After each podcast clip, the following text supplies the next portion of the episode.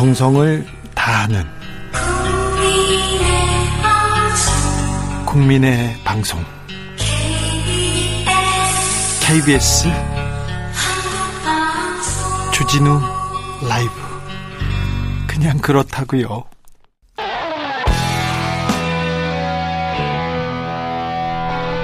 스치기만 해도 똑똑해진다. 드라이브 스루 시사 주진우 라이브.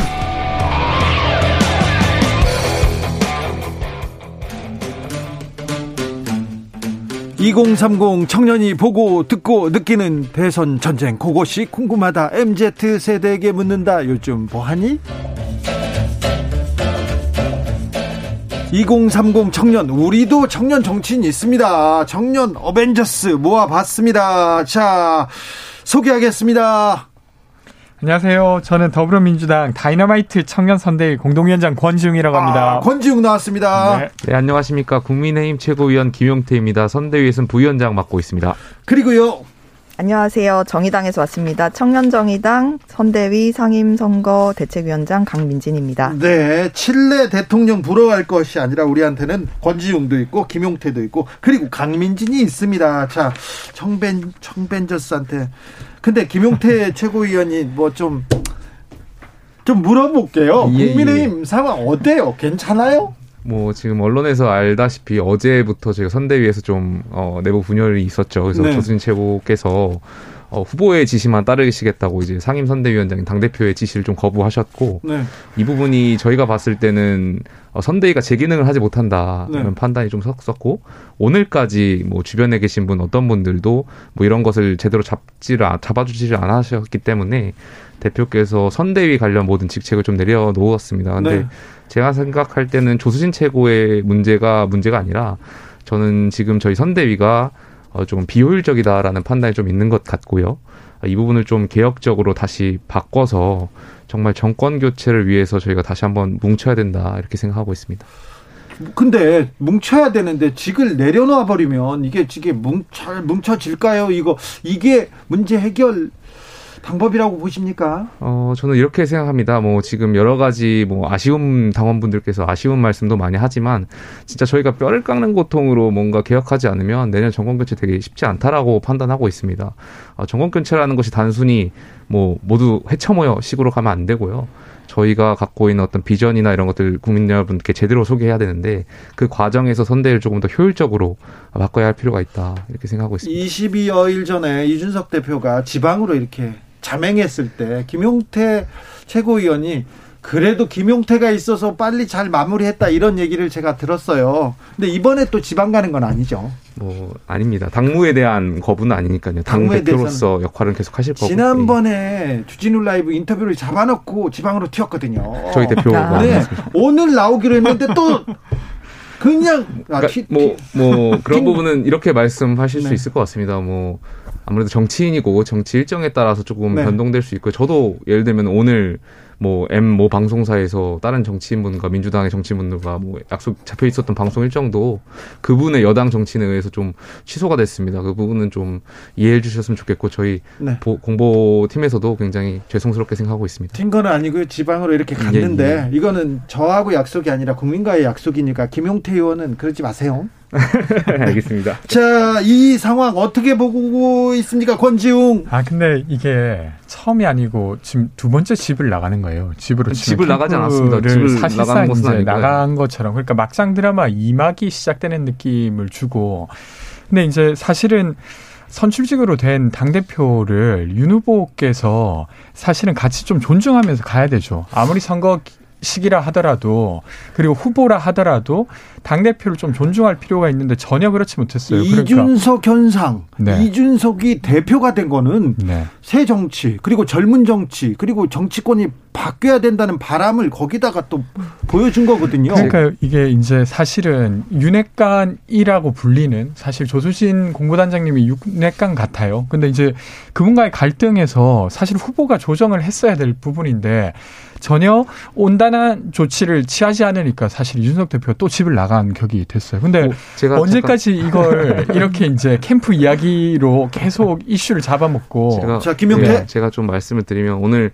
뭐 권지웅 그 위원장님 말씀도 있고 또 민주당의 어, 전용기원, 뭐, 신영 의원님, 뭐, 대변인 논평 잘 봤습니다. 보면은 요지는 저희 국민의힘 선대위가 잘 못한다라는 것이고요.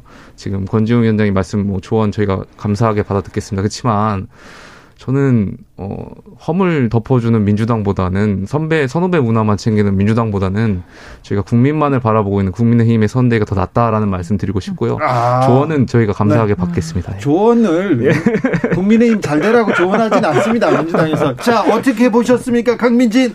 이 이준석 대표, 당대표랑 윤석열 후보, 대선 후보 간의 사이가 너무 안 좋은 것 같아요. 기본적으로는 저는 그렇게 생각하는데, 대선 후보가 아무리 됐다고 해도 정당이라는 조직이 있고 또 당원들이 뽑은 당대표이기 때문에 네. 그 당대표 리더십 이런 거 존중이 필요하다고 생각을 하고요. 다만 이런 광경이 좀 두 번 반복되면 지루해지는 밀당 드라마 같다 이런 인상이 있고, 또 국민의힘에서 벌어지는 이런 당 내부 싸움 때문에 네. 중요한 이슈들이 막 가려지거든요. 일반적인 국민들 보기에는 저기는 대선식인데 당 내부 싸움만 하고 있다. 그러니까 우리는 여기까지만 얘기하자고요. 짧게 한 말씀만 말씀드리면 여기까지 짧게 한번 해보세요. 후보와 대표와의 관계가 나쁘진 않습니다. 뭐 네. 일각에서 보이는 것처럼 저희 소통 잘 나쁜 하고 있는 것 같은데 왜? 네. 소통 열심히 하고 열심히 싸우고 있습니다. 네, 자 여기까지 하고 청년들은 미래에 대해서 얘기해야 되겠습니다. 자. 우리 강민진 위원장 어떤 얘기를 해볼까요? 우리가 어, 이제 어제의 핫 이슈였죠. 이 신지혜 어, 전 여성정치네트워크 대표님께서 네. 국민의힘 새시대위원회로 합류를 어, 하셨습니다. 진보도 보수도 페미니즘계에서도 깜짝 놀랐습니다. 그렇죠. 일단은 가신 건 가신 거기 때문에 네. 저는 신지혜 위원, 부위원장께서 본인이 가져왔던 신념을 모조리 버리지는 말고 국민의힘 내부의 안티페미니즘과 잘 싸워줬으면 좋겠다. 뭐 개인적으로는 그렇게 바랄 수밖에 없을 것 같고요. 다만 오늘 어제 인터뷰 하신 거 보니까 윤석열 후보한테서 뭐 탈원전 약속도 받지 못했다, 페미니즘 약속도 받지 못했다 이렇게 말씀하시던데 대체 거기서 뜻하시는 말을 잘 이루실 수 있을지 이런 건 진심으로 걱정이 됩니다. 그리고 또 말씀드리고 싶은 것은 이 신지혜 부위원장은 민주당 집권을 막기 위해서 정권교체가 필요하다. 그런데 제삼지대는 희망이 없기 때문에 국민의힘으로라도 가서 정권교체해야 된다. 이런 취지로 가신 거란 말이에요. 그런데 이런 논리와 판단에는 전혀 동의를 할 수가 없습니다. 이런 식의 논리는 사실 양당 체제를 이때까지 강화해온 그런 오래된 명분이고 신지혜 위원장께서 얼마 전까지만 해도 싸워오신 어떤 논리예요. 네, 이 제삼지대는 어차피 안 된다라는 생각이 제삼지대의 성공을 어렵게 만들고 있고요. 양당 체제가 지속되게 하는 원인이 되고 있습니다. 그리고 이 국민의힘과 민주당이 번갈아 가면서 집권하는 양당 체제 속에서는 두 당이 최선이 되려고 노력하지 않아요. 차악만 되려고 노력을 합니다. 그러면 정치의 품질이 낮아지고 피해는 국민들만 있거든요. 이 결국에는 민주당과 국민의힘 간의 주거니 받거니 하는 정권교체가 진짜 교체냐 어, 그렇게 물을 수밖에 없고, 이 양당 외에도 진짜 유의미하게 다른 세력이 등장할 수 있고 집권도 꿈꿀 수 있는 그런 가능성이 증명돼야 우리 정치의 진짜 변화가 시작될 것이라고 생각합니다. 또 저희 당 이슈인데요. 어, 신지혜 위원장님 저희 새시대위원회, 선대위의 새시대위원회 조직으로 오면서 많은 분들께서 뭐 우려도 주시고 어, 뭐 어, 조언도 많이 주시고 있습니다. 만약에 신지혜 위원장께서 당의 선택이었으면 당으로 들어오셨을 텐데 이제 선대위에 합류하신 점은 좀 다르다고 보고요. 물론 그 과정에서 신지혜 위원장께서 그동안 가지고 계셨던 생각들과 저희 당의 정강정책 간의 어떤 간극이 좀 있을 수 있고요. 그 간극을 좁혀나가는 건 전 신지혜 위원장의 몫이라고 생각됩니다. 그리고 대선 승리를 위해서 더 많은 폭넓은 분들을 함께해야 된다고 생각하고 있고요. 네. 과거 정권에서도 비빔밥론이 통했습니다. 와이에스도 그렇고요. 디제이도 그렇고요. 저는 이번 그것이 그동안 저희 국민의힘 선대위가 그냥 일반 김밥이었다면 이제 아마 돈가스 김밥 정도로 좀 변하지 않았나. 더 많은 그러니까 매력을 느낄 수 있게. 이준석 대표는 신지혜 대표 영입에 좀 깨름직한 모습을 보이던데요. 뭐 아마래도 과거에 본인들과 신재 본인께서 또 신재 위원장과의 어떤 이견 차이가 있었던 것이 또 사실이고요. 그 과정에서 많은 어, 간극이 있었던 거 사실입니다. 근데 앞으로 좀 이걸 좀 줄여 나가야겠죠. 이 부분은 민주당이 좀 뼈아프게 아. 생각해야 되는 거 아닙니까? 근데 저는 예를 들면 이제 국민의힘이 점점 더 넓어진다라고 하면 실질적으로 그게 이제 저희 당의 위협이 될 텐데 저는 이번 어, 합류 같은 경우는 전혀 그런 느낌이 아니었어요. 되려 이제 어떤 한 청년 정치인이 자기를 부정하면서 어, 사실은 먹튀했다 이런 느낌이 좀 들었습니다. 그렇게 사실은 좀 자조적이었는데 슬퍼했는데요.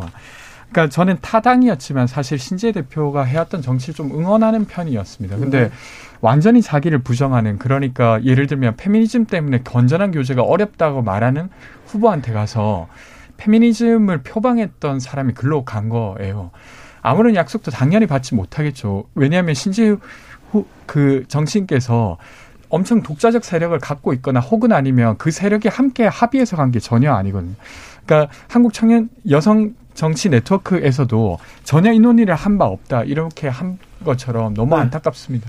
아무튼 신지혜 대표 인터뷰를 보면요, 민주당에 대한 깊은 불신, 회의가 보입니다. 이거는 민주당에서 고민해봐야 될 대목인 것 같습니다. 네, 아무튼 대선에서 민주당이 아니라 지금 국민의힘에서 어떤 분을 모셔갔다, 이거에 대해서도 좀 반성해야 될 것 같고요. 사일삼일 님께서 정의당이 좀 잘한다면 거대 양당도 변화가 생기지 않을까요? 응원합니다 얘기했습니다. 정의당이 좀 이끌고 가야 되는데 잘 보이지 않는다 이런 얘기도 합니다. 자, 다음 주제로 넘어가겠습니다. 권지웅 위원장. 아, 그 사실 이제 네거티브 이슈가 사실은 국민들의 관심사긴 한데 네. 좀 미래 이야기도 좀 해보려고 합니다. 그렇지, 청년들은 그래야지.